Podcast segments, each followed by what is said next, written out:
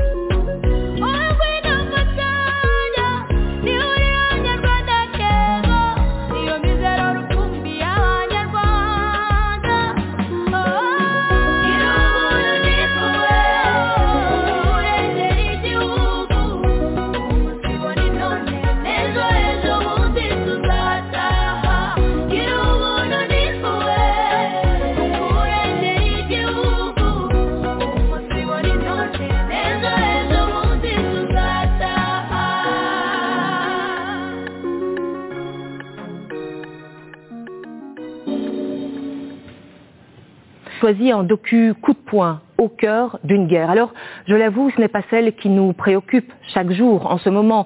Ce n'est pas la guerre des prix de l'énergie, ce n'est pas la guerre en Ukraine, aux portes de l'Europe. Non, c'est la guerre avec des viols, avec des massacres de population, une guerre qui dure depuis plus de 25 ans à l'est du Congo. Il n'y a pas une, mais des centaines de milliers de victimes, il n'y a pas un, mais des centaines de bourreaux, et la justice est à la traîne.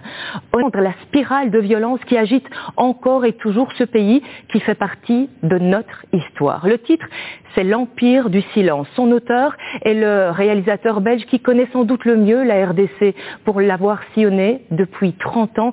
Thierry Michel, bonsoir. Ce film, il est dur, très dur. Hein. Je dois prévenir les téléspectateurs. Faut-il livrer ces images et témoignages d'atrocités pour faire ouvrir les yeux, faire bouger les lignes? J'ai quand même beaucoup épuré par rapport aux images que j'ai visionnées qui sont un désastre absolu. Mais je pense qu'il fallait quelques archives qui soient preuves à l'appui, qui soient des éléments qui permettent quand même à débloquer la situation, ce que des processus de justice puissent enfin se mettre en place, parce qu'il est incompréhensible qu'après 25 ans, contrairement à l'Ukraine dont vous avez déjà parlé, il n'y ait toujours pas d'enquête, pas d'investigation, même pas de sanctions, euh, pas de tribunaux. Donc, euh, je pense qu'ici, il fallait aller chercher des témoignages au plus profond des forêts congolaises, mais aussi interpeller les, les grands ténors des grandes institutions internationales pour voir un petit peu comment se fait-il que ce pays ait été très oublié des médias et qu'il y ait ces archives dont vous parlez qui n'ont jamais été diffusées Mhm, de manière incroyable. Maintenant, quand vous dites qu'elles sont dures, les images des camps de de, de Dachau et, et de la Shoah sont extrêmement dures aussi. En tout On- cas, avec ce documentaire, vous avez fait un peu un, un réquisitoire contre euh, l'impunité. C'est d'ailleurs aussi le combat du prix Nobel de la paix, le docteur Mukwege, celui qui répare les femmes. Nous l'entendrons ce soir dans votre film et dans une interview qu'il nous a accordée. Nous serons aussi en duplex en République démocratique du Congo, au siège des Nations Unies à New York. Nous avons également, vous les voyez, de nombreux invités en plateau. Je vous les présenterai après le documentaire. Merci en tout cas d'être avec nous. Vous le verrez, il y a vraiment matière à discussion autour de l'Empire du silence. Voici 30 ans que je filme le Congo, ce pays aussi vaste que l'Europe, où dans les méandres de son fleuve bat le cœur de l'Afrique. J'ai partagé toutes les saisons du Congo, les tumultes de son histoire, les espoirs, mais aussi les révoltes de son peuple. J'y ai rencontré des hommes et des femmes qui combattent la violence et l'injustice. Parmi ces personnalités, un médecin qui depuis des années, au risque de sa vie, dénonce sans relâche le règne de l'impunité.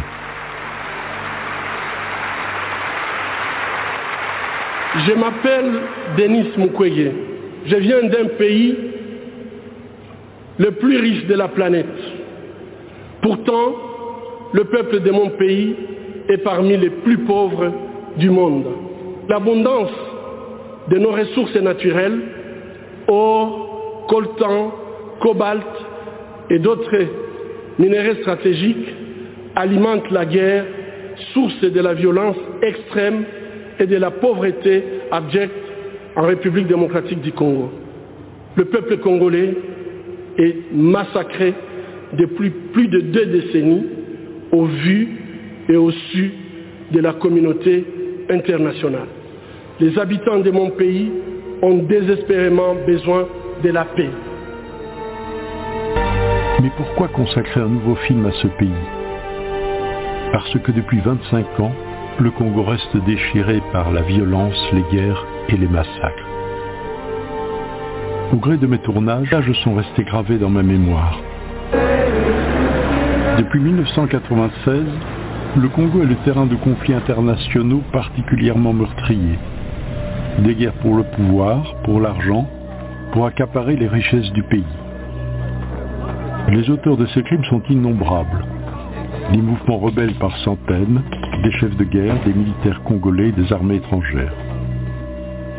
Ces massacres ont entraîné des déplacements massifs de population, l'enrôlement d'enfants soldats et des viols utilisés comme armes de guerre dans l'impunité totale et le silence. Les charniers sont là, et les victimes se comptent par centaines de milliers, voire même par millions. Mais pourquoi une telle tragédie?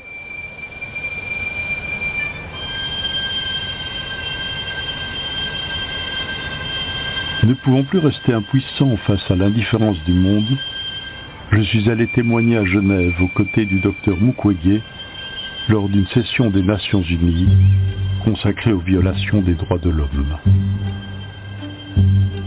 Aujourd'hui, on recommence les mêmes erreurs historiques qui ont mené à ces 20 années de conflits, de massacres, de viols. Pourquoi pas de poursuites judiciaires? Pourquoi cette impunité? Pourquoi pas de justice internationale, pas de tribunal pénal international, pas de tribunaux spéciaux Mais enfin, ce cycle nous mène où? Dans le mur, dans le mur absolu. Et on dira encore dans un an, dans deux ans, ah mon Dieu, si on avait su. Mais non, on le sait. Ce n'est que la répétition de l'histoire. Et je crains que le sang coule à nouveau sur la terre de ce pays que nous aimons tant, le Congo. Je vous remercie.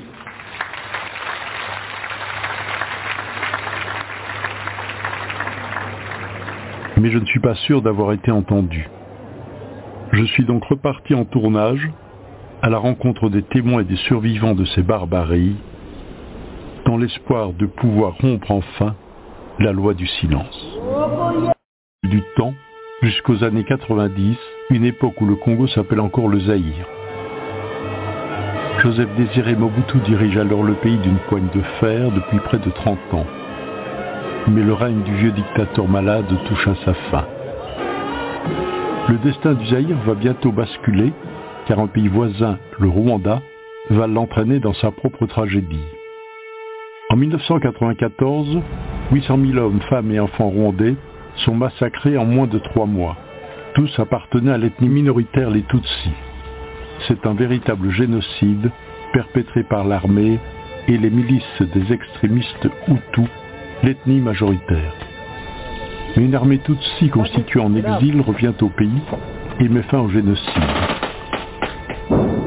À Kigali, le pouvoir change de main et la peur change de camp. Par crainte des représailles, un million et demi de Hutus franchissent la frontière pour se réfugier à l'est du Zaïre. Parmi les réfugiés, des milliers de criminels avec leurs armes, des militaires et des miliciens Hutus qui ont activement pris part au génocide.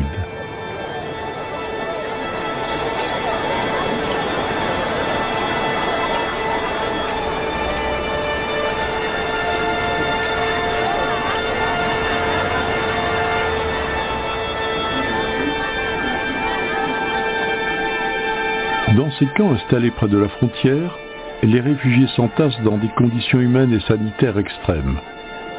Ils sont pris en otage par des milices génocidaires qui se servent d'eux comme d'un bouclier humain face aux représailles.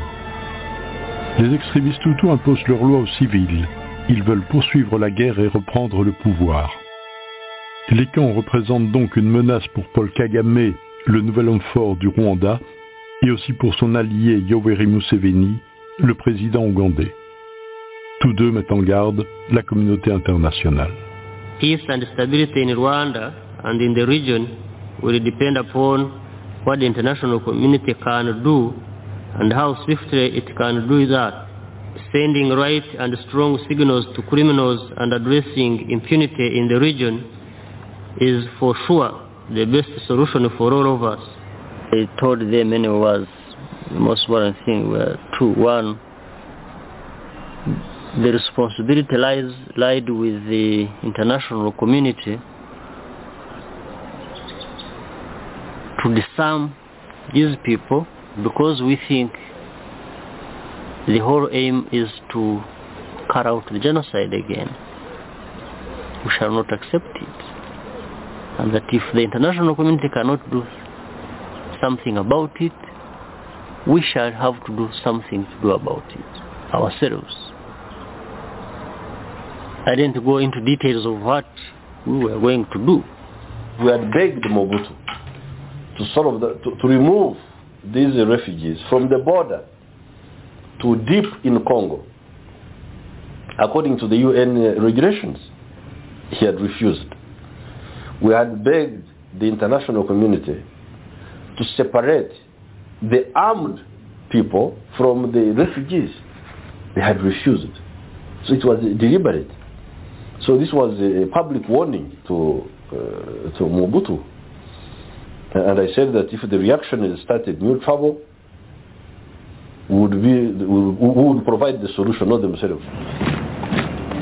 Devant l'inertie internationale, les présidents Kagame et Museveni mettent leurs menaces à exécution. En octobre 1996, une coalition qui rassemble des militaires tutsis rwandais, des éléments de l'armée ougandaise et des rebelles zaïrois pénètre sur le territoire du Zaïre. Ce rassemblement hétéroclite est baptisé Alliance des forces démocratiques pour la libération du Congo. Pour la diriger, les Rwandais ont choisi un Congolais, Laurent Désiré Kabila, qui depuis 30 ans s'oppose au président Mobutu. Son objectif est de prendre le pouvoir à Kinshasa et d'en chasser le vieux dictateur. Kagame de son côté veut avant tout disperser les camps, contraindre les réfugiés de revenir au Rwanda et anéantir les forces militaires des anciens génocidaires.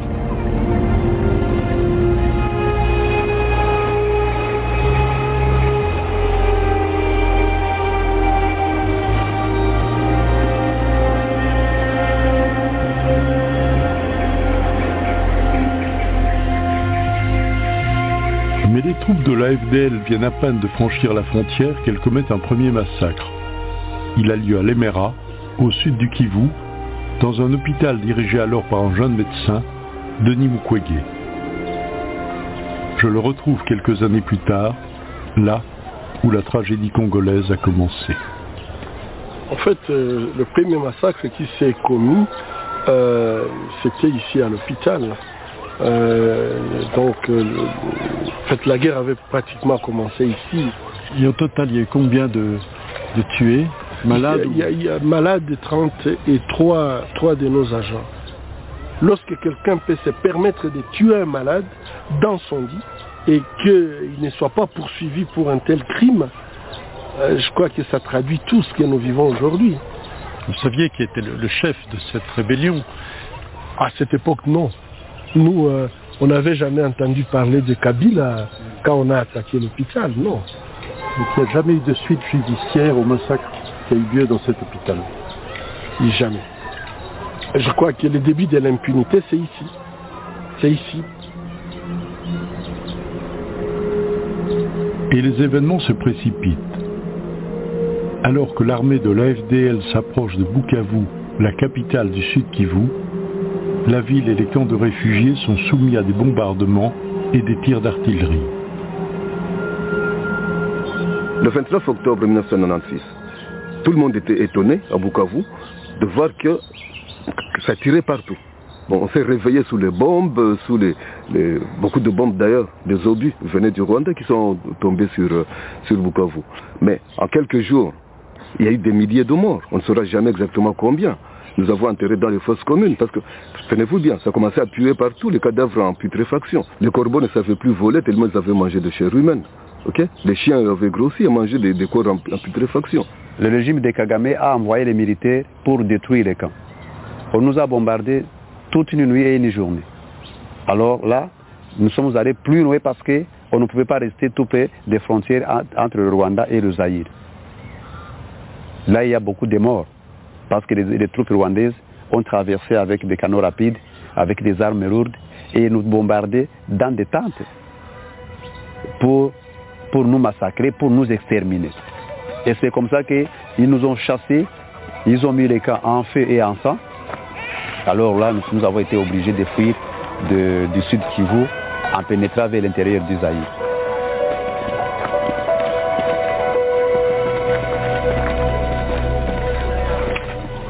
As UN human rights officer in Kinshasa, um, we were witnessing the advance of Ugandan, Rwandan, and Burundian troops across the country, um, ostensibly led by Laurent Desire Kabila as the head of the AFDL.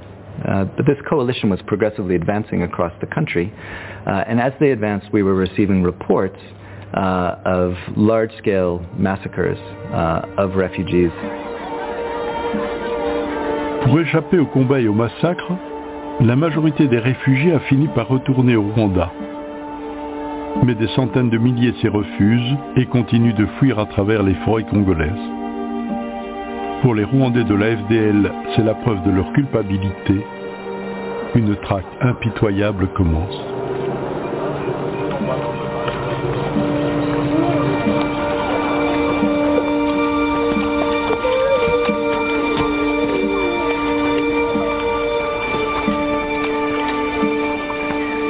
Nous avons traversé le Congo à pied et dans des grandes forêts. Il n'y avait pas à manger, il n'y avait pas de l'eau, il n'y avait pas de toilettes. Nous tous, nous devenons vieux, nous devenons vieux, nous tous. Les visages et les enfants et les adultes, maigres comme ça. Et en forêt, qu'est-ce que vous mangiez en forêt? Dans la forêt, ce n'est que des fruits, des fruits des arbres, des arbres sauvages. Tout ce qui n'est pas amer est comestible. Que ce soit des fruits, que ce soit des feuilles. Même ces feuilles-là, s'ils ne sont pas amers, on mange. On cherche, on trouve, on tombe sur un chat, on se ravitaille là-bas, c'est un chat de manioc. Là, je vous dis, on détruisait des champs. Mmh. Vous prenez plus, plus de 20 000 personnes, vous les jetez sur la route, sans rien. Là, nous avons détruit les champs des Congolais. Mmh. Et des fois, nous étions dans des forêts, là, il n'y a pas de champs, là, il n'y a pas de village. Si tu attrapais la malaria ou bien la diarrhée, tu restais. Une maman qui meurt, ma mère meurt, et je prends son cadavre, je le mets à côté et je continue. Les gens ne savaient plus où se trouvaient les réfugiés, la communauté humanitaire notamment. Euh, les réfugiés s'étaient éparpillés dans la forêt. Et donc nous avons survolé la forêt en suivant la route Kisangani. Et c'est au niveau de Lubutu qu'on avait vu une marée humaine en pleine forêt. Une marée humaine comme euh, je n'en ai jamais vu dans ma vie. Jusqu'aujourd'hui d'ailleurs, je n'ai jamais vu une marée humaine comme ça, en face. Et euh, après, on est revenu, on s'est posé sur cette route-là qui servait de piste. Et c'est ainsi qu'on avait découvert des milliers de réfugiés outou-rwandais qui mouraient de faim euh, dans la forêt. Et c'est la première fois dans ma vie que j'avais vu l'enfer en face. Donc, ils étaient tellement des milliers, des loqueteux, des misérables, et même euh, j'avais vu des enfants, des, bébés, hein, avec des mouches partout, couverts des mouches, euh, à telle enseigne que leur maman, affaiblie, n'arrivait même plus à chasser les mouches et les insectes euh, qui s'amassaient ou qui tassés sur les corps euh, de ces bébés. Au cœur des forêts congolaises, non loin de Tingi Tingi, un premier convoi humanitaire découvre des milliers de réfugiés, épuisés, hébétés, entassés le long de la voie ferrée, dans l'attente d'un hypothétique secours.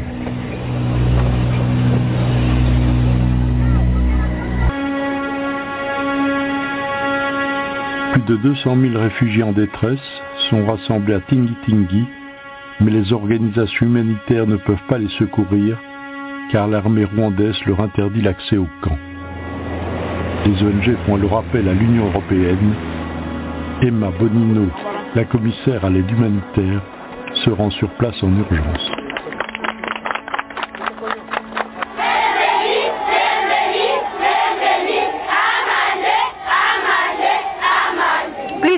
Mois de marche dans la forêt, dans la boue, sans abri, sans habits, sans médicaments et presque sans nourriture. Maman Bonino, si vous étiez tout près de, de cette forêt, vous auriez entendu beaucoup de pleurs des enfants qui, malgré, malgré la fatigue et la faim, devraient obligatoirement faire ce long trajet pour échapper à la mort atroce infligée même aux enfants par les assaillants. Maman Bonino, vous qui occupez une place importante au sein de l'Union européenne, nous vous prions de transmettre à qui de droit nos problèmes et nos souffrances ici à Tintingi. Maman Bonino, nous vous remercions de votre visite et attendons beaucoup de vous. Au revoir, Maman Bonino.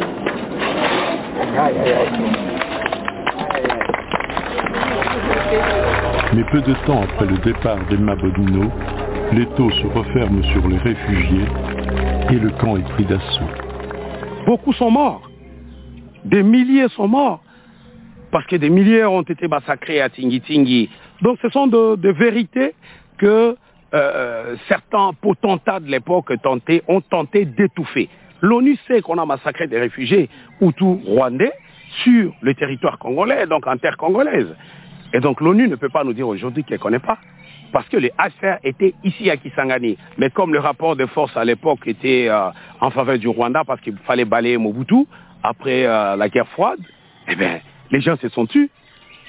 Les gens se sont tus, euh, ils n'ont rien fait.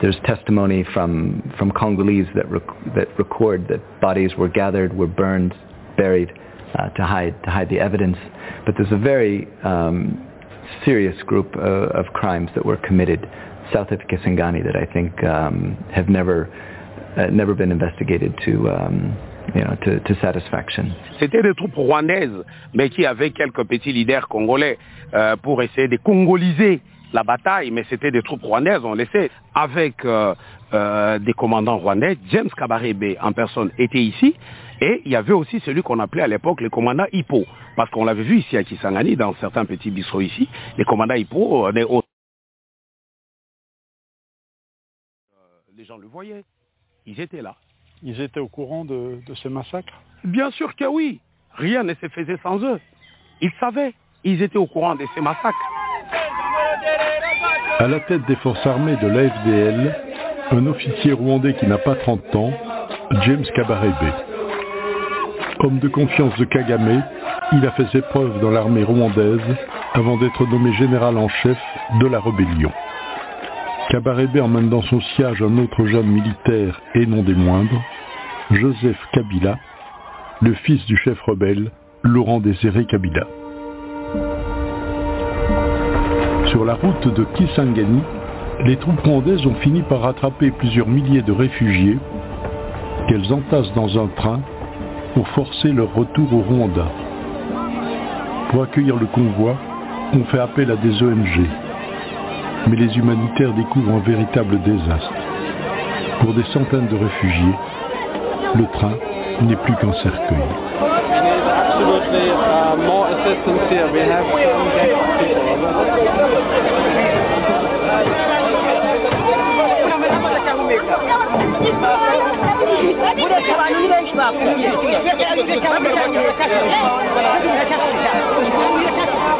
Sur la route de l'AFDL, les massacres s'accumulent et n'embarrassent pas vraiment Laurent Désiré Kabila, à la tête d'une rébellion dont il est censé être le chef. Le silence est le prix à payer pour réussir son pari, arriver au pouvoir avec le soutien des armées ougandaises et rwandaises. La rébellion a gagné la moitié du pays. De nombreux jeunes écœurés par le régime de Mobutu se rallient à Kabila et dans leur marche victorieuse vers la capitale, ils ne rencontrent plus guère de résistance. Nous avons des forces militaires immense. La rébellion, c'est donc ce qu'on appelle euh, une révolution démocratique nationale, c'est-à-dire la révolution, le rejet, le déni par un peuple tout entier dans sa diversité ethnique euh, de méthodes et de pratiques de pouvoir euh, du régime moboutiste. Et tout le monde le sait que c'est un régime policier, un régime sanguinaire qui est là depuis des années. À l'ouest du pays, une colonne de réfugiés épuisés approche de la ville de Mbandaka. Ils viennent de parcourir à... À l'époque, j'étais directeur provincial des services de secours d'urgence de la Croix-Rouge. Une des chefs d'équipe est venue dans mon bureau m'informer que nous venons de recevoir, nous venons de voir, il y a un afflux de gens qui sont dans une colonne interminable. Et on, ne voyait pas la fin. Parce que c'est les gens qui venaient, qui venaient, qui, on ne voyait pas la fin. Des milliers De milliers, de milliers qui venaient. Et tout le long de la route là, ils étaient massacrés, ils étaient massacrés, ils étaient tués jusqu'à arriver dans la ville de Mbandaka.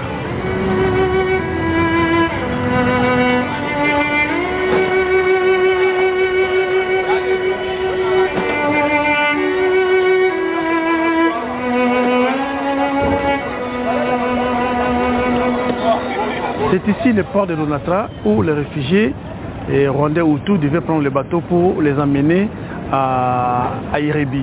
Ils étaient pleins ici. Mais le bateau ne pouvait pas aller parce que le commandant du bateau aussi a fui. Il est rentré chez lui pour, parce que les rebelles sont arrivés à- dans la ville. C'est alors que les réfugiés, ils ont pris, ils, ont, ils, ils sont montés dans les bateaux. Tous ceux qui étaient dans les bateaux. Ils ont seulement ouvert les rafales et on a tiré sur tout ce monde-là. Et ils ne faisaient que tomber dans l'eau. Dans l'eau.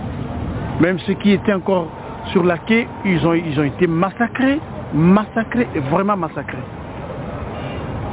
Et alors, j'ai intervenir aussi, parce que je ne pouvais pas continuer à supporter, pas- je suis allé voir les autorités, je, je suis venu ici au port, parler avec eux, mais il faut pas, il faut arrêter de tuer les gens comme ça.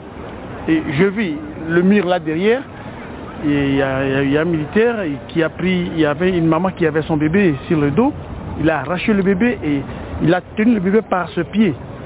Et il a frappé la tête sur le mur. Et la maman, il, il avait une pierre comme ça, il lui a frappé sur la tête et la maman est décédée. Il tirait des bombes, des grenades, des balles, jusqu'à ce qu'il n'y avait plus de bruit. Il y en a ceux qui tombaient dans l'eau, il y, a des, cadavres qui jonchaient sur place. C'était la chasse aux sorcières. En tout cas, ils nous tuaient. Parce que ceux qui nous tuaient, ce sont nos propres frères rwandais, Tutsis. Ce n'étaient pas des Aïrois. Ce n'étaient pas des, pas des Congolais. Il y avait des cadavres partout. Je dis partout. Ceux qui sont morts, c'était plus de 8000. Plus de 8000 qu'on a tués. Ils ont donné l'instruction que personne ne puisse toucher au corps. Celui qu'on va trouver en train de ramasser un corps, on va les tuer aussi. Il faut qu'on laisse les corps comme ça pourrir pour que les chiens puissent les manger. Maintenant, les corps commencent à se décomposer dans les rues. Ça va amener une épidémie dans la ville. J'étais obligé d'aller voir les commandants. Au début, il n'a pas voulu comprendre. Non, ces gens doivent rester comme ça, il faut que les chiens les mangent et tout. Ce sont les mauvais. Oui, vos histoires ne nous concernent pas. Ce que, vous avez vécu là-bas chez vous, ça c'est, entre vous. Mais moi je parlais les dangers que la population de la ville de Mbandaka est en train de courir, et vous aussi y compris. Parce que maintenant vous habitez Mbandaka, nous sommes tous en danger. Après il a compris, il m'a dit ok j'accepte, allez les enterrer. Nous sommes venus ramasser les corps qui étaient dans, dans la rue et peu partout dans, dans- dans la ville.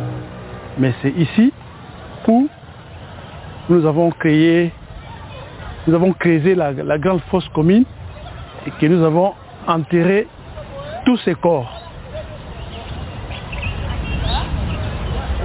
Combien de corps à peu près? On n'a pas compté, c'était beaucoup.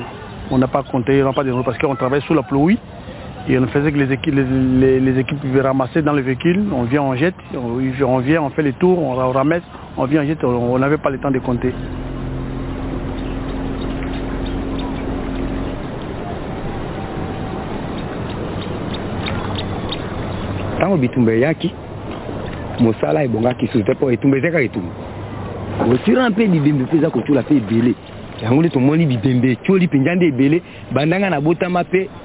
botama mpe ezotiola neti ondire bakungwaki kwa boye ebale ezalaki mabe. Eza na mai ya komela oyo nazomona moto aza kotiola bozomela kaka mai omeli kaka obibonasa pene nini? Ntango bitumba eyaki moye tosala bapeshe oboye ezalaki su bien te. Boso omoyiki ah nzala mpe eleki makasi boye bonga mpe na oluka mwa akobika ndenge nini? Vi moko ya mabe. 17, les troupes de l'AFDL, parmi lesquelles des militaires rwandais et ougandais, prennent le contrôle de Kinshasa. Après 32 ans de règne sans partage, Mobutu, le dictateur détrôné, s'enfuit. Il mourra quelques mois plus tard en exil. Laurent Désiré Kabila s'autoproclame président à la surprise de ses alliés. Dix jours plus tard, il arrive enfin à Kinshasa pour prêter serment au stade national devant les dirigeants africains qui l'ont soutenu. Moi, Laurent Désiré Kabila, je jure fidélité à la nation. Ils rebâtissent le pays. Le Zaïre s'appellera désormais République démocratique du Congo. Mais en fait de démocratie, Kabila commence par ajourner les élections et interdire les partis politiques. Il nomme autour de lui des personnalités rwandaises, dont le général James Kabarebe, promu chef d'état-major de la nouvelle armée congolaise. J'assiste au Congo à cette étrange victoire, bâtie sur la violence, le crime et l'impunité. Les Nations Unies d'ailleurs ne sont pas dupes et demandent des comptes au nouveau président. Kinshasa, the Secretary General mandated an investigative team that was led by international experts and had full investigative capacity um, that came to Kinshasa and tried to deploy in various parts of the country uh, to investigate uh, these allegations that we had documented. Nous sommes le plus respectueux des droits de l'homme. Nous ne sommes venus que pour faire respecter les droits de l'homme. Cesser, faire cesser à la dictature bestiale, les torsions, les histoires, les tueries inutiles qui ont, hum, disons, couronné les 32 ans du, quoi, du régime de Mobutu. Pour se protéger et couvrir ses alliés, Kabila ne cesse d'entraver les investigations des Nations Unies. À Kinshasa, les enquêteurs de l'ONU, bloqués dans l'attente d'un hypothétique feu vert, commencent à s'impatienter. Aujourd'hui, nous entamons la quatrième semaine de notre séjour en République démocratique du Congo. Nous avons donc demandé officiellement l'autorisation de nous rendre à Mbandaka, mais nous attendons toujours l'autorisation de nous déployer sur le terrain. Les Nations Unies, ils commencent les enquêtes en Bandaka parce que c'est récent. Ça, c'est alors, c'était les calvaires pour moi. Mais l'ordre est venu de Kinshasa, d'effacer les traces. C'était donc un ordre du président Kabila. Bien sûr.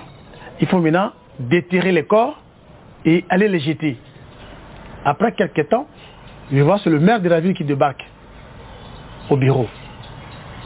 Il vient, il dit, il faut aller nous montrer là où vous avez caché, ouais, vous avez enterré les corps.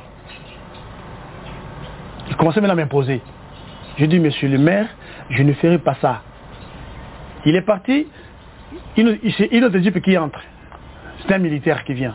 Il entre, il commence à se fâcher, à, à, à, à monter son, doigt. Toi, tu te prends pour qui? Toi, tu es qui? Toi, tu te prends pour qui? Du coup, il a sorti son revolver, il m'a braqué. J'ai dit, ok, tuez moi, et si tu me tues, demain matin, Kabila va te nommer général, parce que tu m'as tué. Moi, je n'ai tué personne. Je ne fais qu'enterrer les corps. Et je ne peux pas entrer dans ce que vous voulez faire de moi. Je ne ferai pas. Il a remis son revolver, il m'a dit, tu vas voir. Il est parti. Le président de la Croix-Rouge est venu me voir à la maison. Il dit, j'étais avec le gouverneur hier, il m'avait appelé et il a besoin de toi. Nous sommes partis avec le président chez lui, dans sa résidence. Et là, il est sorti avec sa, sa, valise satellitaire. Il l'a mis sur la table et avec une enveloppe plein d'argent. Le gouverneur Le gouverneur de province. Il l'a mis sur la table. Il m'a dit seulement cet argent c'est pour vous. C'est pour vous. Et le téléphone satellitaire est là. On je vais appeler le président maintenant. Vous allez discuter vous deux directement. Vous allez lui demander ce que vous voulez. Il a voulu prendre son le télé, ouvrir le téléphone. Il dit non, non, non, monsieur le gouverneur. Je vais parler avec le président Kabila. Pourquoi? Parce que je ne ferai pas ça. L'argent là, je ne veux pas prendre l'argent. Je, préfère mourir pauvre. Et je suis sorti, je suis parti. Et cette nuit-là, ils ont fait une réunion du conseil de sécurité provincial. Et il a décidé de, de- de m'enlever et m'amener à Goma. Et là, je me suis caché. Et ils avaient monté une équipe de jeunes, de garçons, là où ils avaient les informations qu'on avait enterrées ici, on on avait enterré là-bas. Ils ont déterré, ils ont venu avec la machine, ils ont déterré et tous ces corps ont été jetés dans le fleuve.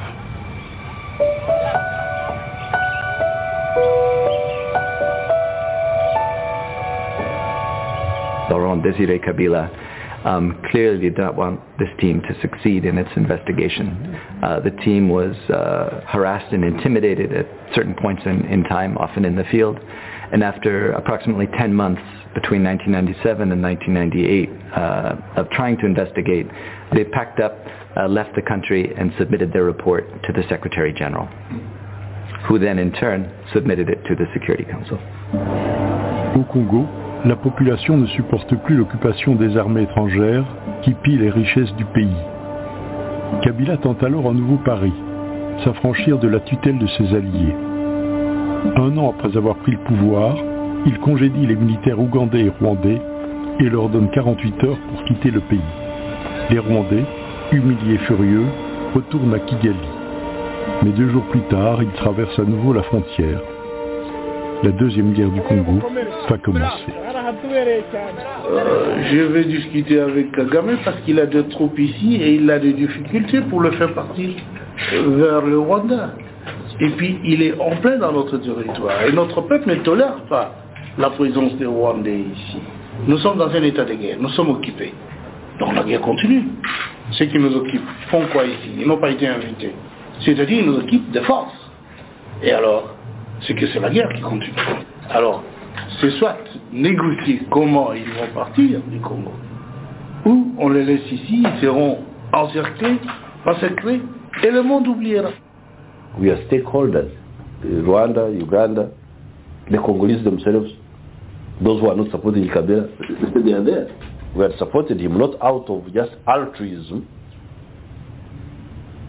but because we, we had interests, which were the security interests mainly. So when he took power, he did not address these. Le pays est à nouveau divisé. Les richesses minières du Congo attirent les convoitises. Diamants, or, coltan, cuivre, cobalt, uranium. À l'est du pays, les opposants du président Kabila ont fondé un nouveau mouvement rebelle, le Rassemblement des Congolais pour la démocratie. Les Rwandais s'empressent de soutenir cette rébellion dont ils tirent les ficelles. La rébellion commence son œuvre destructrice. Le 2 août 1998, on entend encore des coups de feu, on enterre encore des milliers, des centaines de, de morts. On assiste encore à des maisons euh, pulvérisées par les bombes, les obus. Le même scénario que deux ans plus tôt. C'est les mêmes Rwandais qui reviennent, qui traversent encore la même frontière. Tous les villages ont été massacrés, euh, de Bukavu à Kalemi, le convoi dans lequel j'étais, la brigade dans laquelle j'étais dans mon premier reportage de guerre. Mais ça s'est passé la même chose sur tous les axes, dans toutes les provinces.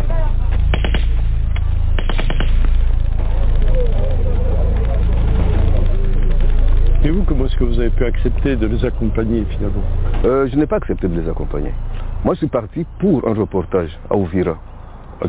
Mais après, je ne pouvais plus, moi et mon caméraman, je ne pouvais, on ne pouvait plus rec- reculer. Parce que à mesure qu'ils avançaient, la guerre reprenait derrière nous. Donc, on ne pouvait plus partir. Notre seule protection, c'était de continuer avec eux. Mais en faisant très attention à ce qu'ils ne devinent pas que vous ne marchez pas ensemble. Mon caméraman, il passait son temps à pleurer devant ces horreurs.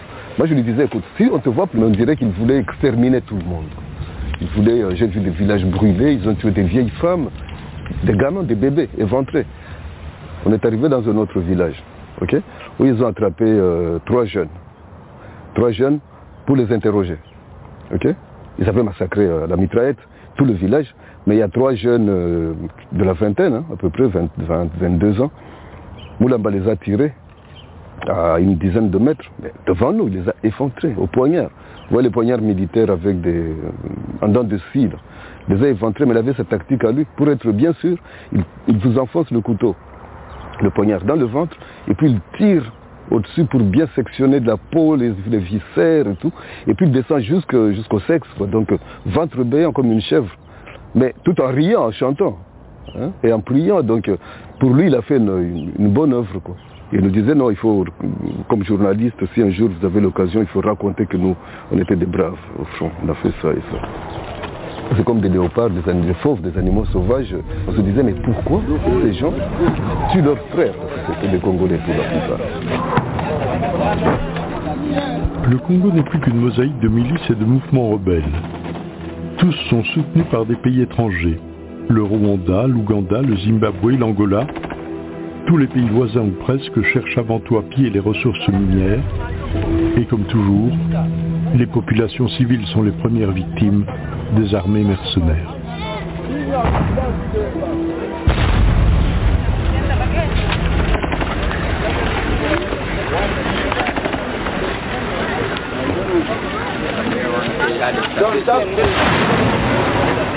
Aïe, aïe, aïe, aïe, faites vite, faites vite. Parle, parle. Non, non, non, non, non, non, ne changez pas l'objectif Faut changer l'objectif, c'est Kakawana. Un peu en bas. Pour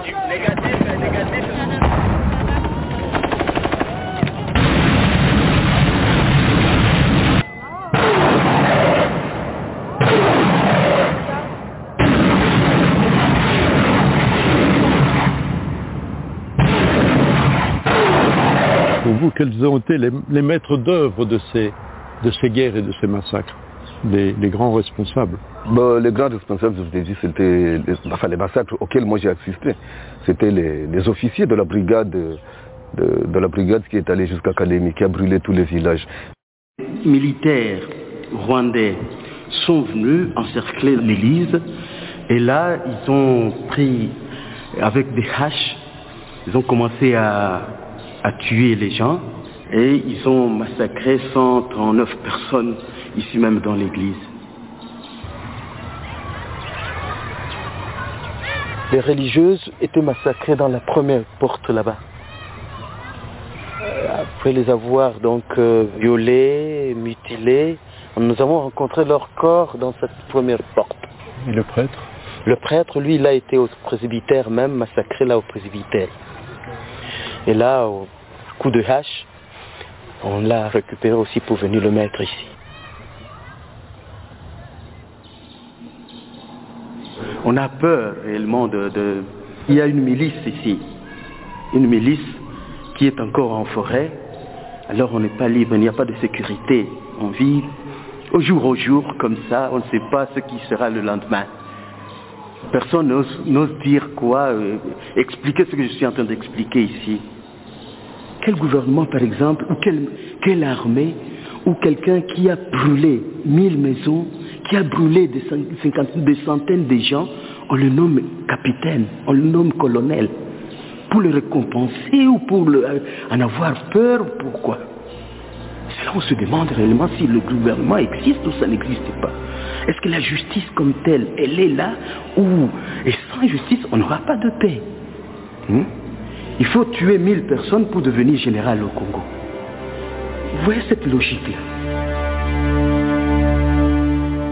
The violence was probably more widespread in the second uh, war than in the although the numbers uh, of civilians killed are so high in, bo in both wars. Uh, but in the, the the um, use of, of rape as a weapons of war became really, unfortunately, very widespread. And uh, you know, unfortunately, we documented massive rape, massive killings, burning of entire villages, all sorts of, of, of massacres that, that you can imagine. Congo, c'est plus que jamais la guerre de tous contre tous. Dans l'est du pays, deux armées étrangères, rwandaises et ougandaises, vont même finir par s'affronter entre elles sur un territoire qui n'est pas le leur, mais dont elles veulent s'approprier les richesses. Une guerre de prédateurs dont Kisangani, la troisième ville du pays, sera le champ de bataille. Le 5 juin 2000, la ville subit des bombardements qui font de très nombreuses victimes. On a trouvé des corps qui étaient exposés partout et d'autres étaient enterrés par les membres des familles. Ça, sont des preuves pour nous que ces gens nous ont guillotinés, ils nous ont tués. C'est comme ça. iko na hata mia moya makumi sita makumi tano simetiere moya bale batu balikuwa biko azika bao ndani ya shase mtu iko aku, anakuwa kidogo hivi banabatiatia batu moya batu ndani ya shase njo banakia kutupatupa kule sasa koni La guerre des six jours, c'est le couronnement de la barbarie euh, des armées du Rwanda et de l'Ouganda.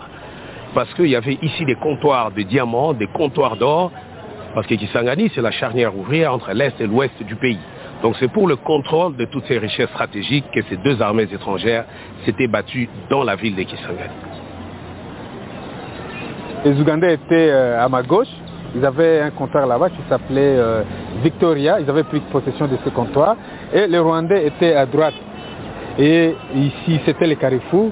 Et tout simplement, ils se sont affrontés. Et pendant ces six jours-là, euh, 6200 bombes sont tombées dans la ville. Tout le monde voulait avoir le contrôle du diamant. Parce qu'on avait les diamants, on avait des moyens pour faire la guerre, pour continuer la guerre, mais aussi pour piller naturellement. L'objectif était clair. C'était s'ouvrir la voie euh, d'accès aux richesses du Congo sans formalité. Et pour preuve, nous avons aujourd'hui euh, le Rwanda qui est devenu euh, l'un des tout premiers exportateurs mondiaux des de, minerais dont sa, géologie ne regorge pas. Le, coltan, le, cobalt et le. C'est un pillage systématique des ressources du Congo. Nous aimons tous les belles voitures, les bijoux, les gadgets. J'ai moi-même un smartphone. Ces objets contiennent des minéraux qu'on trouve chez nous. Réfléchissez un instant au coût humain de la fabrication de ces objets. Mon pays est systématiquement pillé avec la complicité des gens qui prétendent être nos dirigeants.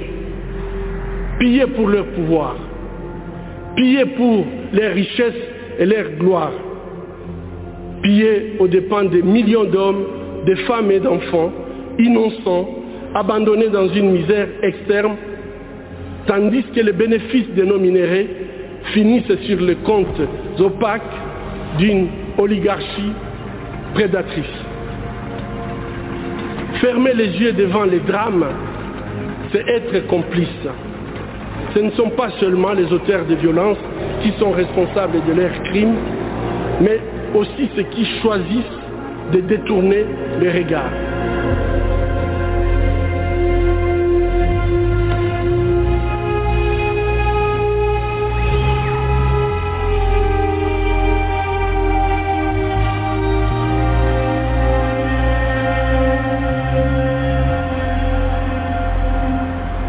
La guerre dure toujours depuis si longtemps, c'est parce que de groupes armés mafieux, des rebelles, des militaires, vident le Congo de ses richesses minières. J'ai toujours comparé le Congo à une bijouterie sans porte ni fenêtre ni garde. Et donc, euh, tout le monde entre et se. Et donc, euh, je, pense que euh, ça peut être nos, nos, richesses, au lieu que ça nous serve, que ça, ça nous donne la possibilité d'un développement harmonieux, ces richesses ont, ont, été la source de notre, de notre malheur, de notre misère. Aujourd'hui, nous sommes classés parmi les pays les plus pauvres du monde. C'est incompréhensible.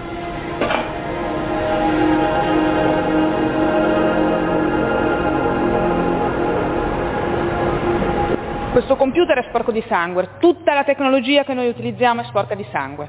E lo è perché i minerali che usiamo nella componentistica e nell'elettronica sono estratti in paesi di guerra, dove, come abbiamo detto, finanziano abusi dei diritti umani, uccisioni e mutilazioni. Un pas a été franchi avec l'adoption de la loi Dodd-Frank aux États-Unis. La loi oblige les entreprises américaines à fournir des informations détaillées en matière des minerais des conflits, et ce pour rompre le lien entre l'exploitation sauvage de ceux-ci et les conflits.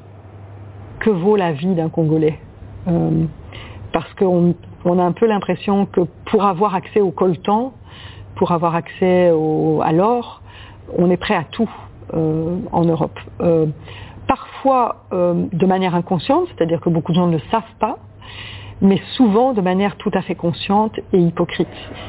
Il suffit de regarder les votes au Parlement européen quand on a eu la, la législation sur les minerais et sur l'obligation d'une entreprise d'assumer des responsabilités dans la chaîne d'approvisionnement, ben, vous avez euh, une majorité très faible qui s'est jouée à trois voix près sur euh, 750 députés.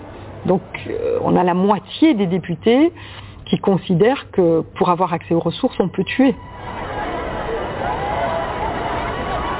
Le 16 janvier 2001, un nouveau drame se joue à Kinshasa.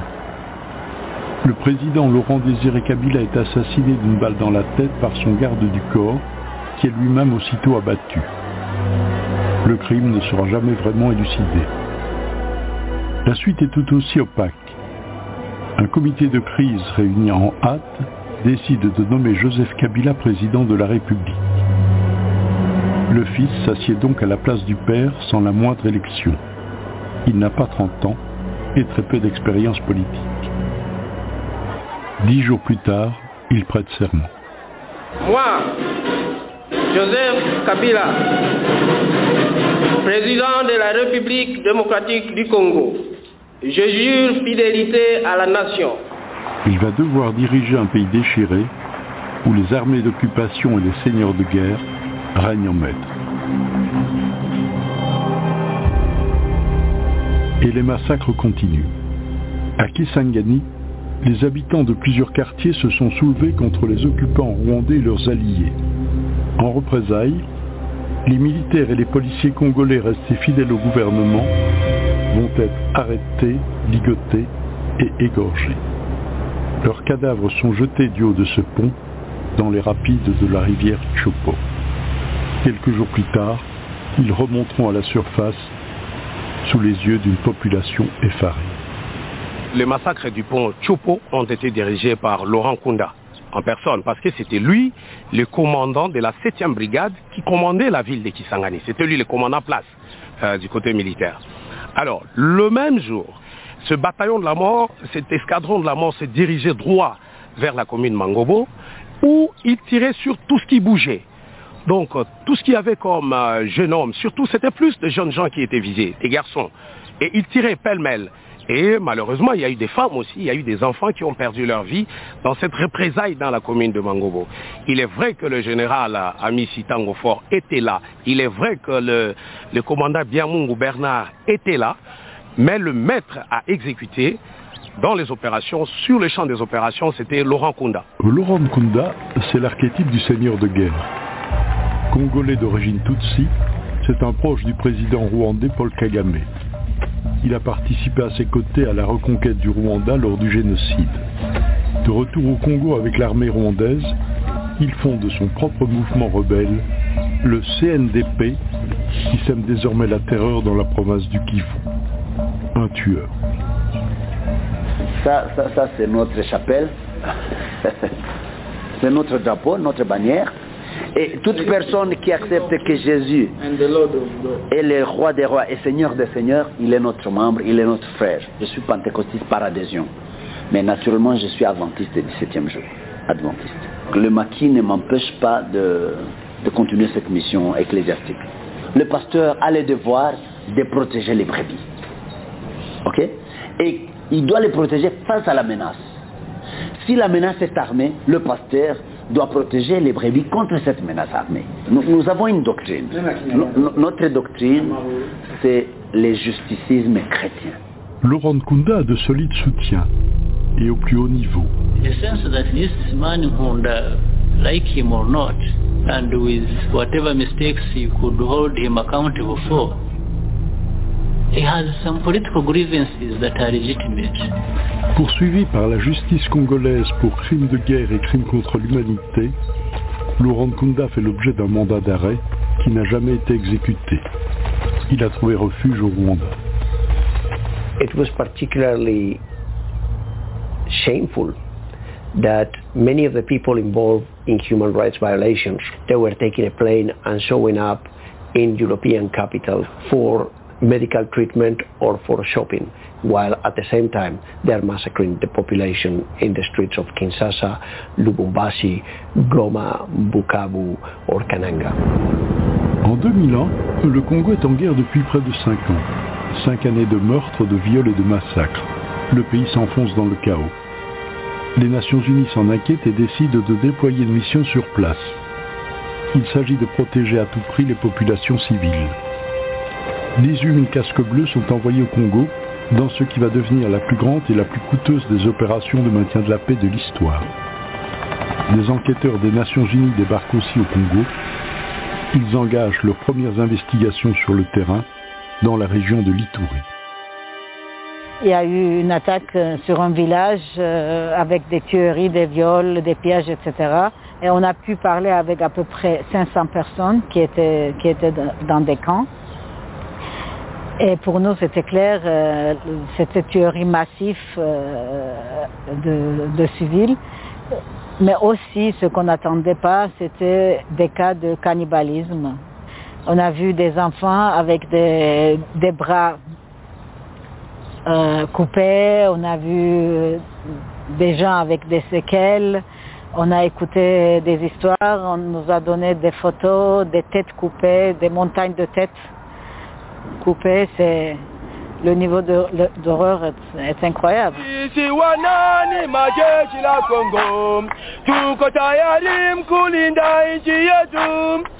Les troupes d'un des nombreux groupes rebelles, le Mouvement pour la libération du Congo, sont accusés d'avoir perpétré ces massacres.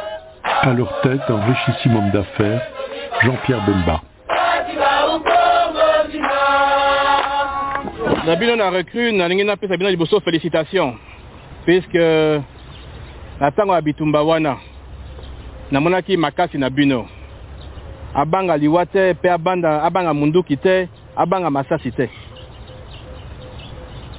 C'est comme ça que eloko oyo tolingi armée na sika oyo tolingi bino boza koyekola lelo oyo tobengi armée ya libération na congo.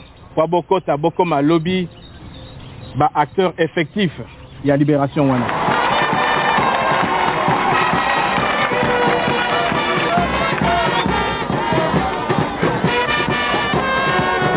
Jean-Pierre Bemba, l'homme fort de la province de l'Équateur, est l'héritier d'une dynastie financière proche de notre président, l'Ougandais Yoweri Museveni, qui compte parmi les meilleurs soutiens de Jean-Pierre Bemba.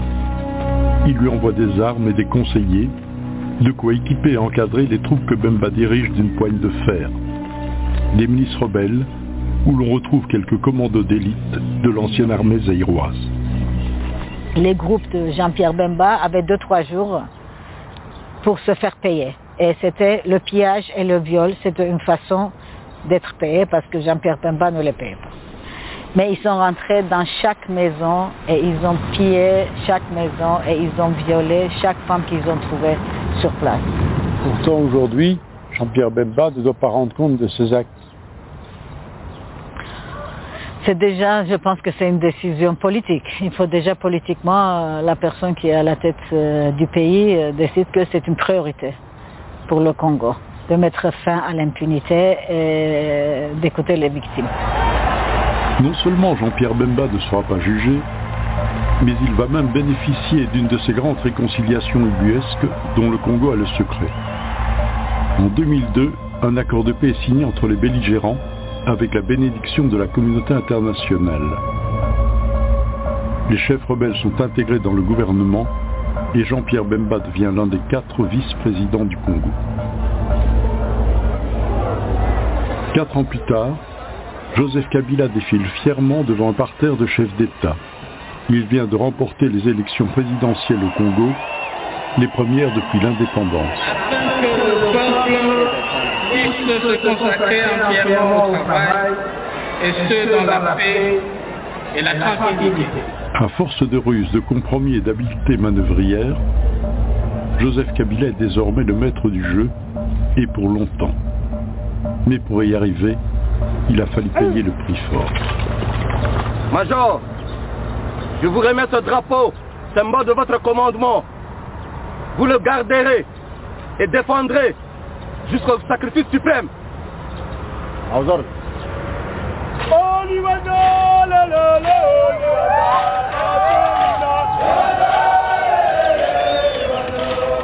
Quand je filme ces miliciens que l'on intègre dans la nouvelle armée congolaise, je m'interroge.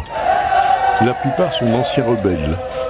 Quelles que soient les atrocités qu'ils ont commises, ils bénéficient d'une amnistie. En prime, leurs chefs sont nommés aux plus hautes fonctions de la hiérarchie militaire.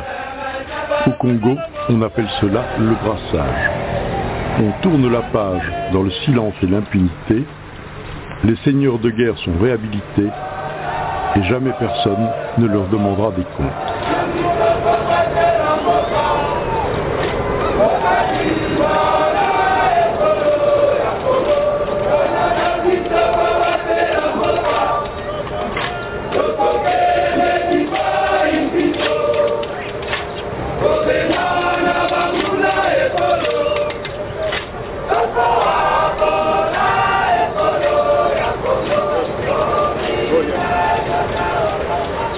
There's been pressure for peace in the Congo, and that's led to negotiations where armed groups are in fact brought into the Congolese military, but don't really change their, their colors. It's, as we say in, in English, uh, to let the, the fox into the, into the chicken coop and in fact make him an officer in charge of protecting chickens, uh, and that, that simply doesn't work.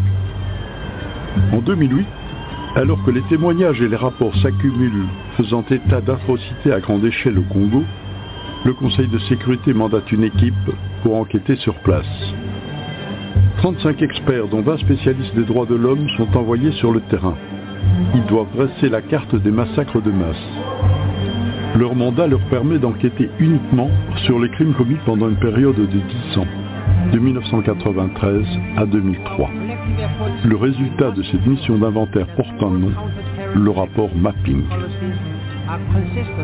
What was really important for me in the mapping report was this was the first effort of the United Nations to try to document and tell the story of the suffering of millions of Congolese, and in doing so, to try to put an end to the endless cycles of violence and impunity, and violence and impunity that we've seen over since the beginning of since the beginning of Congo. Uh, and then there was there were political challenges because there were many who didn't want these investigations to happen uh, because they feared, legitimately or not, that it would destabilize the the, the region and uh, uh, you know bring out skeletons from the closet. Um, when we deployed teams, they were finding out more and more cases, and at one point they had to stop uh, investigating because we didn't have time. So I'm actually convinced that unfortunately uh, our um, catalog of massacres is incomplete. As part of publishing any report from the United Nations, our, our practice and our policy is to share a draft version of the report with any member state concerned by, by the report. So we followed our usual practice and shared the report first and foremost with the government of, of the DRC. Uh, and we did the same thing uh, with Rwanda. There were several governments that pro- protested, uh, particularly the Rwandan government, and that, that, threatened to withdraw UN peacekeeping troops um, if the report was published.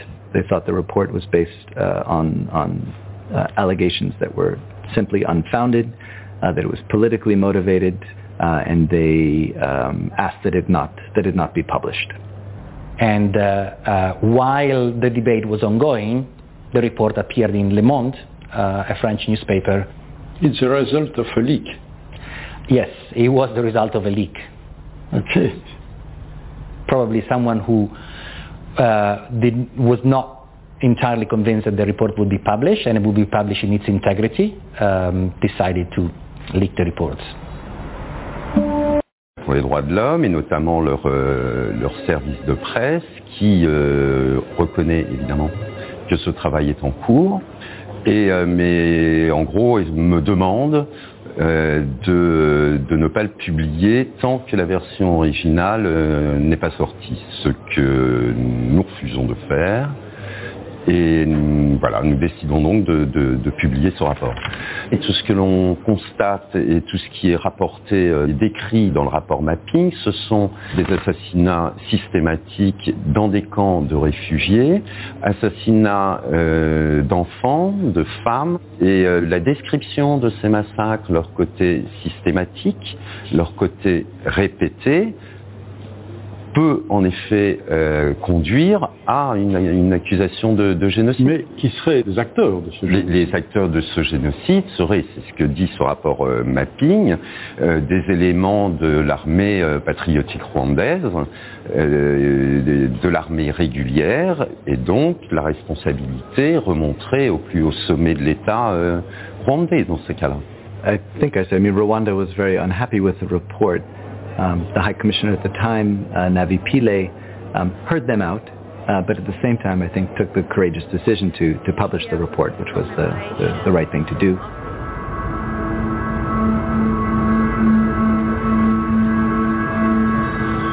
À Bukavu, une ville durement touchée par les guerres, un tribunal engage le procès des crimes commis au Congo. C'est un tribunal symbolique sans pouvoir réel, si ce n'est, espère-t-on, celui d'éveiller les consciences. Voilà le rapport mapping de près de 600 pages. Dans ce rapport sont cartographiés, inventoriés plus de 600 massacres qui ont été commis par toutes les parties dans les conflits qu'a connus la RDC. Et le sol de ces territoires est jonché de fosses communes. Il faudrait que ce tribunal puisse aussi un jour se poser sur ce passif. Ceci, c'est un acte d'accusation pour que remercie, la vérité et la justice qui sont inscrits au fronton Monsieur de ce tribunal soient faites aussi pour les massacres commis à cette époque. Plus de 1230 victimes et témoins de tous ces massacres ont été interviewés par les enquêteurs et le rapport mapping décrit les incidents violents qui ont été commis à cette époque. Mais la base de données, elle, elle contient la liste des auteurs présumés de tous ces massacres, de tous ces viols, de tous ces pillages, communiqués par les victimes, par les témoins. Cette liste, cette liste noire, reste enfermée dans les tiroirs ou dans les coffres-forts du Haut Commissariat des Nations Unies à Genève, et pratiquement aucune juridiction, aucun tribunal national ou international ne peut aujourd'hui s'en servir. Ces noms-là sont consignés, sont mis dans des, dans des annexes qui sont confidentielles et qui peuvent être mis à la justice. Mais je ne pense pas que ce soit le rôle d'un projet mapping ou d'un rapport des droits de l'homme d'accuser directement des individus de responsabilité pénale individuelle. Mais ce qui est important, c'est que vous dites que vous avez ces noms. Vous avez Ah, la base oui, de oui, données tous les des rapports présumés à des noms. criminels. Oui, oui, oui. Mais, Mais- mais ça reste confidentiel, malgré que ce soit Jusqu'à temps qu'il y ait une enquête. Oui, jusqu'à temps qu'il y ait une enquête judiciaire. Cette base de données, c'est une bombe. C'est une bombe puisque elle dit des dirigeants politiques, militaires, etc., de différents pays de l'Afrique centrale sont en fait des présumés auteurs de crimes de guerre, de crimes contre l'humanité et peut-être même de crimes de génocide. Au moment où je vous parle, un rapport est en de moisir dans les tiroirs. Cette enquête nomme explicitement des victimes, des lieux, des dates, mais élude les auteurs. Qu'attend le monde pour qu'ils soient pris en compte Ayons le courage de révéler le nom des auteurs des crimes contre l'humanité, pour tout simplement éviter qu'il continue d'endayer cette région martyre. À Washington, la Commission des affaires étrangères du Sénat se réunit en session extraordinaire consacrée à la tragédie congolaise et à l'impunité dont continuent de bénéficier ces criminels. It means that the rule of law has to exist in the Democratic Republic of the Congo. All of the people of the Eastern Congo are entitled to that, and that means that those who have committed these heinous crimes have to be held accountable. People have to see them prosecuted, people have to see them convicted and punished, or of course, as some have said here already today, this sort of impunity will continue. En 2017, un premier pas est franchi par le Congrès américain. Plusieurs personnalités congolaises proches du président Kabila sont accusées de crimes de masse. Leurs comptes en banque sont gelés, ils sont privés de visa. L'Union européenne adopte la même politique. Mais qu'en est-il des procédures judiciaires engagées au Congo? Il y a eu quelques procès, il y a eu quelques douzaines de procès qui ont été faits, mais on parle de quelques douzaines de procès pour probablement des dizaines de milliers d'infractions, de crimes graves qui ont été commis. Donc ça reste une goutte d'eau Parmi ces rares procès, celui de Gédéon Kyungu, l'un des principaux chefs rebelles qui a semé la terreur dans la province minière du Katanga. Les accusations sont très lourdes. Crimes contre l'humanité, torture et même actes de cannibalisme. Arrêté par les Nations Unies, Gédéon Kyungu est traduit devant la justice congolaise et condamné à la peine de mort. The leaders of uh, militia in uh, the region of Katanga, uh, but he was not placed in jail. He was uh, placed in the uh, FRDC, the Congolese Army's mess. We at the Human Rights Division put all the possible pressure, pressure for him to be transferred to an actual prison because it was clear that he was going to, to escape. Um, and unfortunately, the Congolese authorities never transferred him. He then went back to the bush and continued committing those crimes uh, that he had committed before. À la surprise générale, le condamné à mort réapparaît au grand jour à Lubumbashi dans un simulacre de reddition. Sur son t-shirt, il arbore le portrait du président Kabila. Les autorités provinciales lui font bon accueil et le gouverneur lui garantit sa protection. Gédéon ne retourne pas en prison, au contraire. Il est logé dans un quartier huppé de Lubumbashi sous surveillance militaire. Il clame plus que jamais son allégeance au pouvoir.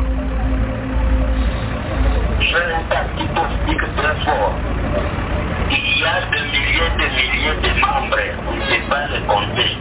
Là, nous allons soutenir la majorité présidentielle qui est notre famille politique. Je suis à côté de Joseph Kabila. Les crimes qui sont commis en RDC sont inexplicables et inacceptables. La vie humaine n'est plus sacrée en RDC. C'est dans quel pays vous avez appris ou vous avez suivi qu'on enterre des gens vivants et la communauté internationale reste tranquille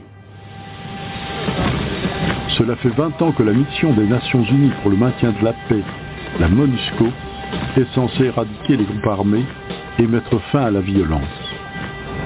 Cette opération est la plus ancienne mission de l'ONU.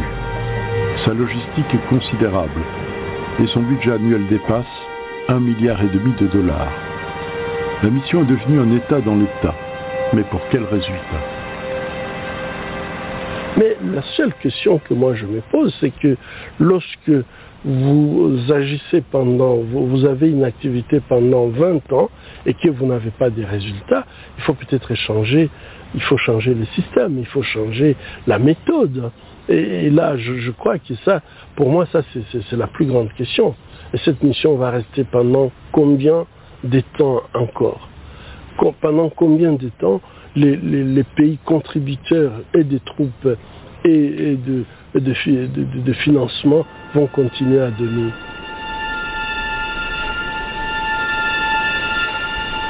La MONUSCO est de plus en plus controversée au Congo pour sa passivité, son impuissance, à l'exemple de ce qui s'est passé à Bonyakiri, un petit village au fond de bien d'autres. Ici, c'est une milice de Hutus rwandais qui était à la manœuvre,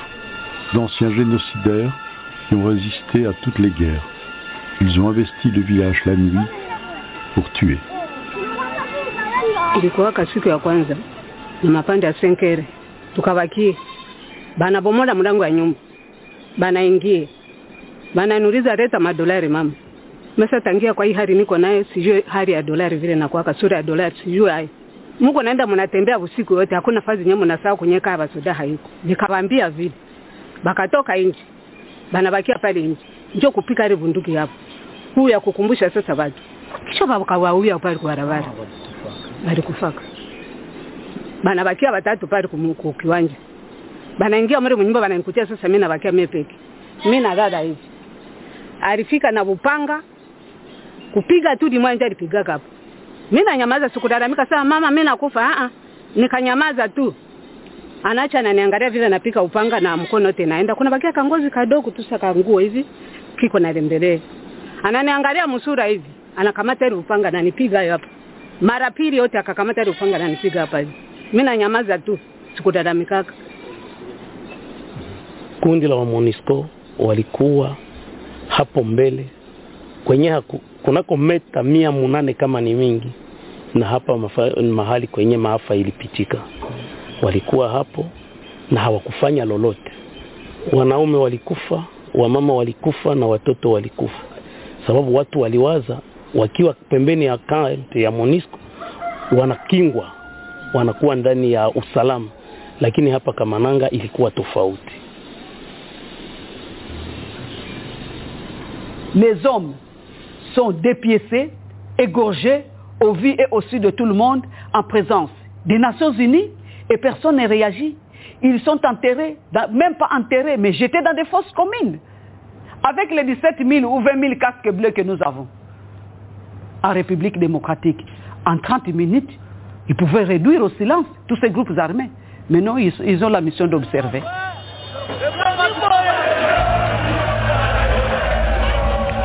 Devant tant d'impunité, contre qui tournait sa colère? À Kinshasa, les gens descendent dans la rue pour s'en prendre au bâtiment de la MONUSCO, cette mission de maintien de la paix qui porte si mal son nom. Tout un symbole pour dire l'impuissance et l'incompréhension des Congolais.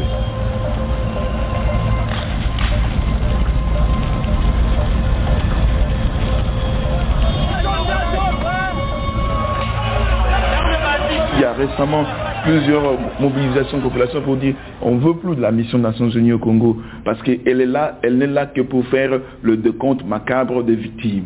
Mais ce n'est pas pour ça que la, mission des Nations Unies est déployée ici. C'est pour éviter justement d'être là à venir décompter le nombre de, de, de, de, de gens tués, des gens blessés, tout ça. On laisse euh, l'impunité totale des générations en génération. Ça, c'est sacrifier toute une nation.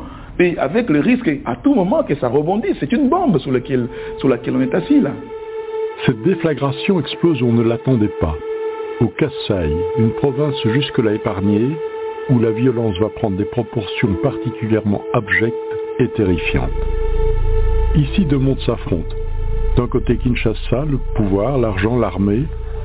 De l'autre, les villages, où l'on se souvient du temps où les chefs coutumiers étaient rois. L'un des plus importants, le Kamina Nsapu, veut revenir aux traditions. Il refuse de se soumettre à l'État congolais. Vi univokala nene ukamwi mu rwanda. Vi univokala nene mwi mu uganda. Tokutegemena bwasi bapolitisien batukashijanda muna zero. Kakwena service de sécurité mu congo ujibendo wenza muji mu mu faveur wa population kena kuti nibateleje service service yonsi jilwangisha population. Bula mataji mu néglige côté wete kakui développement kakui chini to. Chibwa shitu pression. Vita ya nyinya kuteka kabukulu pumaba wapo et uji mouvement politico coutumier matuku ya miaji nitunyinganyinga nijela ja meji bisanu kushikanyi Le Kamina Nsapu soulève un peur face à ces enfants et à ces femmes qui se croyaient protégés par des rites magiques. Le président Kabila tente d'abord de nier la réalité des massacres. Son ministre de l'Information va jusqu'à prétendre que ces vidéos d'atrocités ont été trafiquées par des réalisateurs malhonnêtes. Je suis explicitement nommé. Mais face au tollé provoqué par ces images, le pouvoir change de tactique. Mon pays est victime d'attaques terroristes menées par certains groupes armés, notamment dans les provinces du Kassai, et dont l'objectif est d'anéantir la paix si chèrement acquise et de miner nos efforts de développement. Il y a eu beaucoup de rapports sur de la chasse maison par maison, où les militaires entraient dans les maisons et tuaient les gens dans les maisons, en, toujours en prétextant que c'était des terroristes, mais c'était de la population civile. La répression s'installe, elle est sauvage. Le pouvoir central mobilise des policiers venus d'autres provinces pour les envoyer au Kassai. Des escadrons lourdement armés qui sillonnent les campagnes et terrorisent la population. Le but est d'éradiquer la révolte. Le Kassai est la proie d'une spirale de violence que rien ne semble pouvoir arrêter. The situation in the regions is also deeply with severe abuses against civilians by armed groups and multiple human rights violations committed by Congolese defense and security forces. We were very disturbed about the increasing numbers of reports of mass grave sites uh, in the Kasais uh, when the fighting was uh, really beginning to, to increase. We were able to locate over a period of one year 89 mass graves. The translation of that is probably between 5 and 10,000 civilians being killed by the armed forces under destruction to do that. Uh, displacement of 1.5 million people, uh, many of whom fled to Angola. Des policiers tombent dans une embuscade. Ils sont désarmés et pris en otage. Les milices des Kamina Nsapu exhibe fièrement leur butin. Cette fois, ce sont les rebelles qui filment avec leur portable.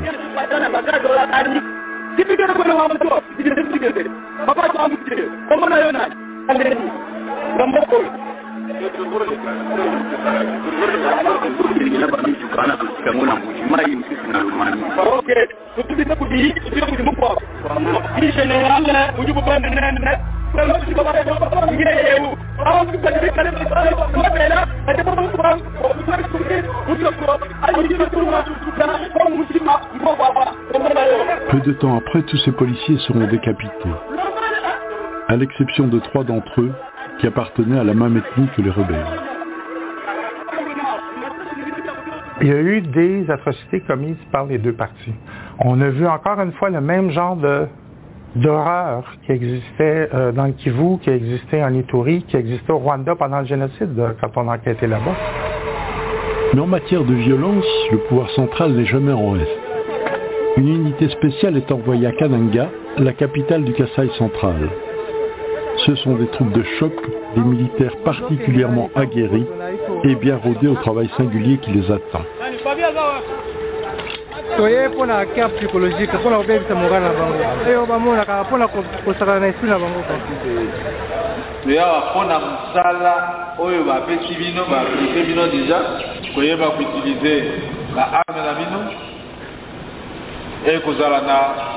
beaucoup d'initiative toye toza na repo mingi kozala na repo te soki aussi longtemps que okufi nano te motuki aleka ye epi kobandi koramasi bango nete basoso ezali c'est un jeu. Ezali jeu très très délicat. Très important. Là, il y a eu deux nuits terribles, là où on est passé de maison à maison. Qui ont Mais les militaires. Les militaires, de maison à maison, tuant tout ce qu'on trouvait dans la maison. Vieillards, femmes enceintes, enfants. Et là, c'est deux nuits de calvaire. Ça doit être à peu près 417 qu'on a tués pour ces deux nuits. Et c'est pour ça que j'ai dit, ça c'est le carnage. C'est le seul mot qu'on peut dire. Nous avons vécu la terreur.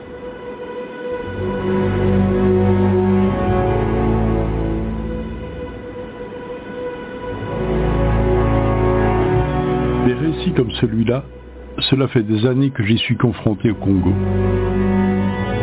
Les massacres ensanglantent le pays. Au Kivu, au Kassai, en Ituri, en Équateur, au Katanga. En faire la liste complète est impossible. C'est là toute la tragédie congolaise. Un pays sous l'empire du silence.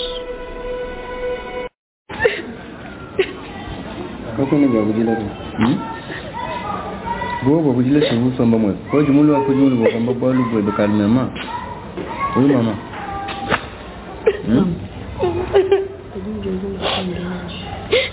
Ndio ndachukua tukachukufika nikilimwacha. Bado mwana ni unajua nyingine. Ndio kumpa chilumbu kadijijinga ni yeye kwamba alimataja kwa?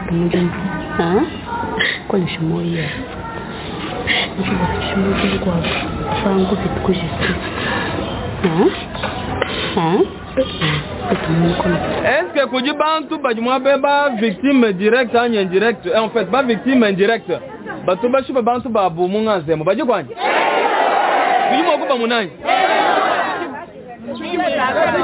bato bashipe ani ka bato bashipe bato bashipe ambang'anyi bende bano ezali ching'anyi.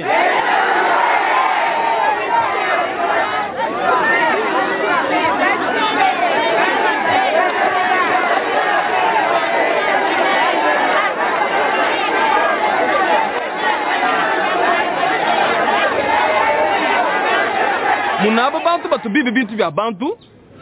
Bantu a batu bashipa bantu babu. Ni baviole bamama bavuni cha kwanza objet wa poursuite judiciaire.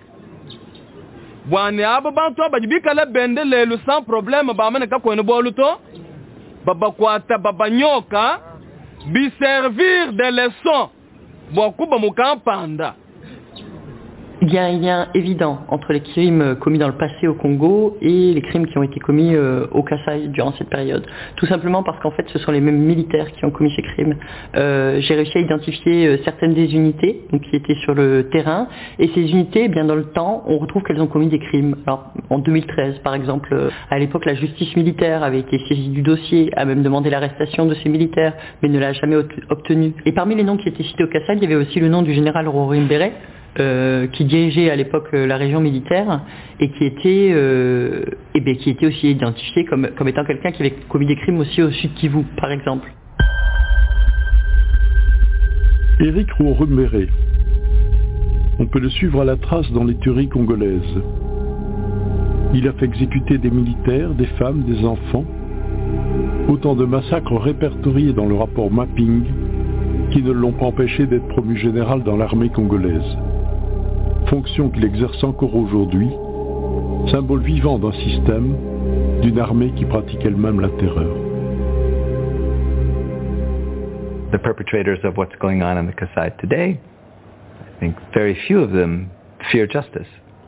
And they have confidence in the culture, the culture of impunity, and that they can use the cruelest of methods, the most vicious uh, of attacks against civilians, and get away with it. Two bodies have been found in a shallow grave in the rest of Kasai region. It's believed they could be the remains of United Nations investigators who went missing earlier this month. American Michael Sharp and his Swedish colleague Zaida Catalan were sent to the troubled region to investigate possible human rights violations. Michael Sharp and uh, Zaida Catalan, uh, they were not only colleagues, but they were also friends. They spoke to me about uh, the last discovery of mass graves that we had uh, that that we had uncovered. They were killed on the 12th of March 2017 on the road to Bukonde, if I remember correctly, and the what I found most um, what I found most cruel was the fact that there was a video showing them being guided by individuals uh, dressed as Kamina and Sapu, but could have been anybody towards a certain location. Mais pourquoi vous venez de dire qu'il faut les intérêts Il a dit quoi Nous attendons les chefs. Il va venir, il va venir tout de suite. Ah mais en français c'est euh, la place qu'il y a où on peut aller parler. Mais on, on disait que on, on allait causer ici. Ah oui. Et on va on allait euh, voir s'il y a d'autres. Après avoir causé, on va mais, mais ça c'est comme mentir. Non, non, non, on peut pas on mentir pourquoi Ici, parce qu'il y a beaucoup d'armes, il y a beaucoup de La gueule. de pitons. Maîtrise 3. D'accord.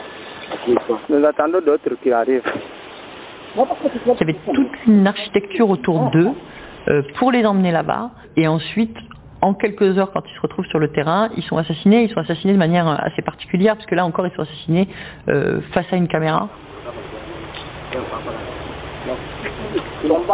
Une violence inouïe, puisque on les voit euh, déchaussés, en train de réaliser qu'il y a quelque chose d'anormal, euh, que ces gens-là sont, sont trop armés, euh, que ces gens-là parlent peut-être d'enterrer ou de les enfermer, ils comprennent pas très bien, mais qui parlent en français.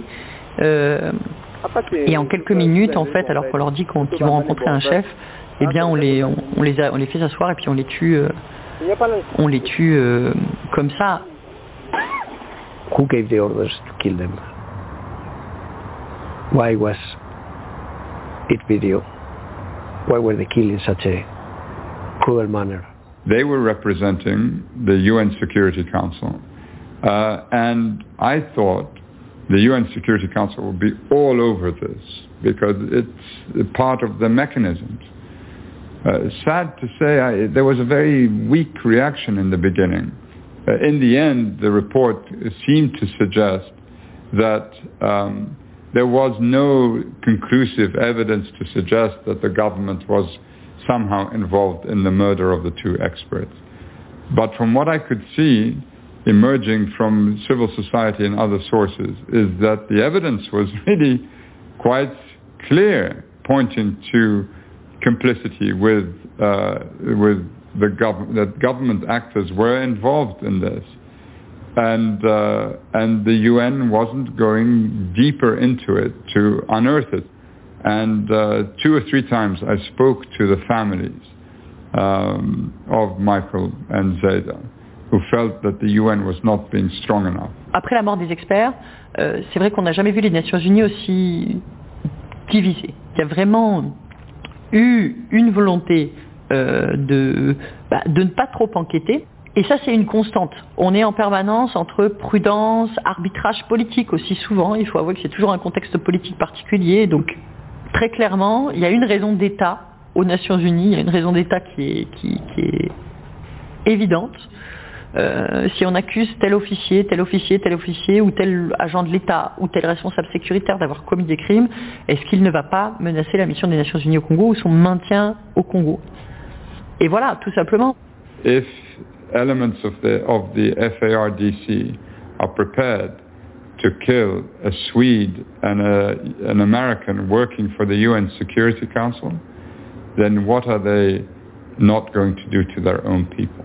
I mean, if this, if they can do this to to experts, foreigners reporting to the UN Security Security Council, it shows you also what a little regard they have for the international community. Some people say, look, you know, it's not good to attack governments publicly. Work with them quietly. You'll achieve more. Uh, frankly, this is also an argument I don't agree with, because I do do that. Um, but I felt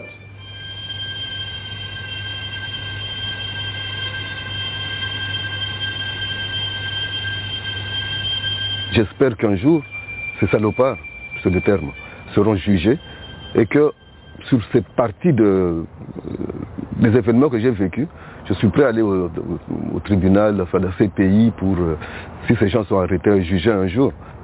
Donc euh, pour, moi, ce sont tous des, des gens à foutre en prison. Et essentiellement, je le dis souvent, il n'y aura jamais assez de prison au Congo pour ces gens-là. Je pense que le meilleur moyen ce serait de construire un grand mur au- au- autour du, du Parlement, un grand mur autour de la présidence de la République et des ministères. Comme ça, ces salopards restent enfermés là-bas pour la vie. En janvier 2019, Joseph Kabila, sous la pression populaire et internationale, doit céder le pouvoir au terme d'une élection controversée. Félix Tshisekedi, le fils d'un opposant historique, est intronisé président. Mais Kabila a-t-il vraiment cédé sa place?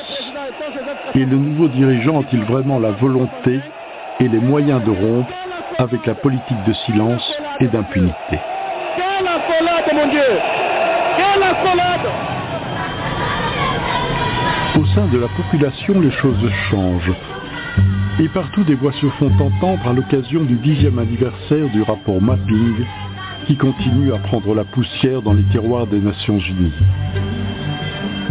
Des survivants des guerres et des massacres, des avocats, des hommes et des femmes défilent côte à côte à l'appel du docteur Mukwege dans des marches pacifiques et courageuses.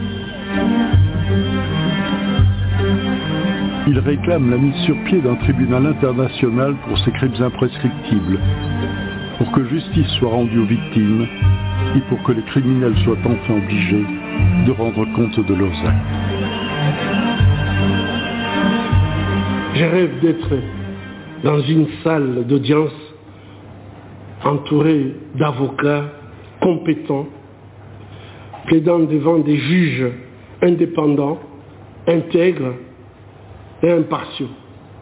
Je rêve qu'à la fin de ces projets, toute la vérité soit dite sur les crimes de guerre, les crimes contre l'humanité, voire les crimes de génocide commis dans mon pays. Des crimes qui doivent choquer la conscience de l'humanité.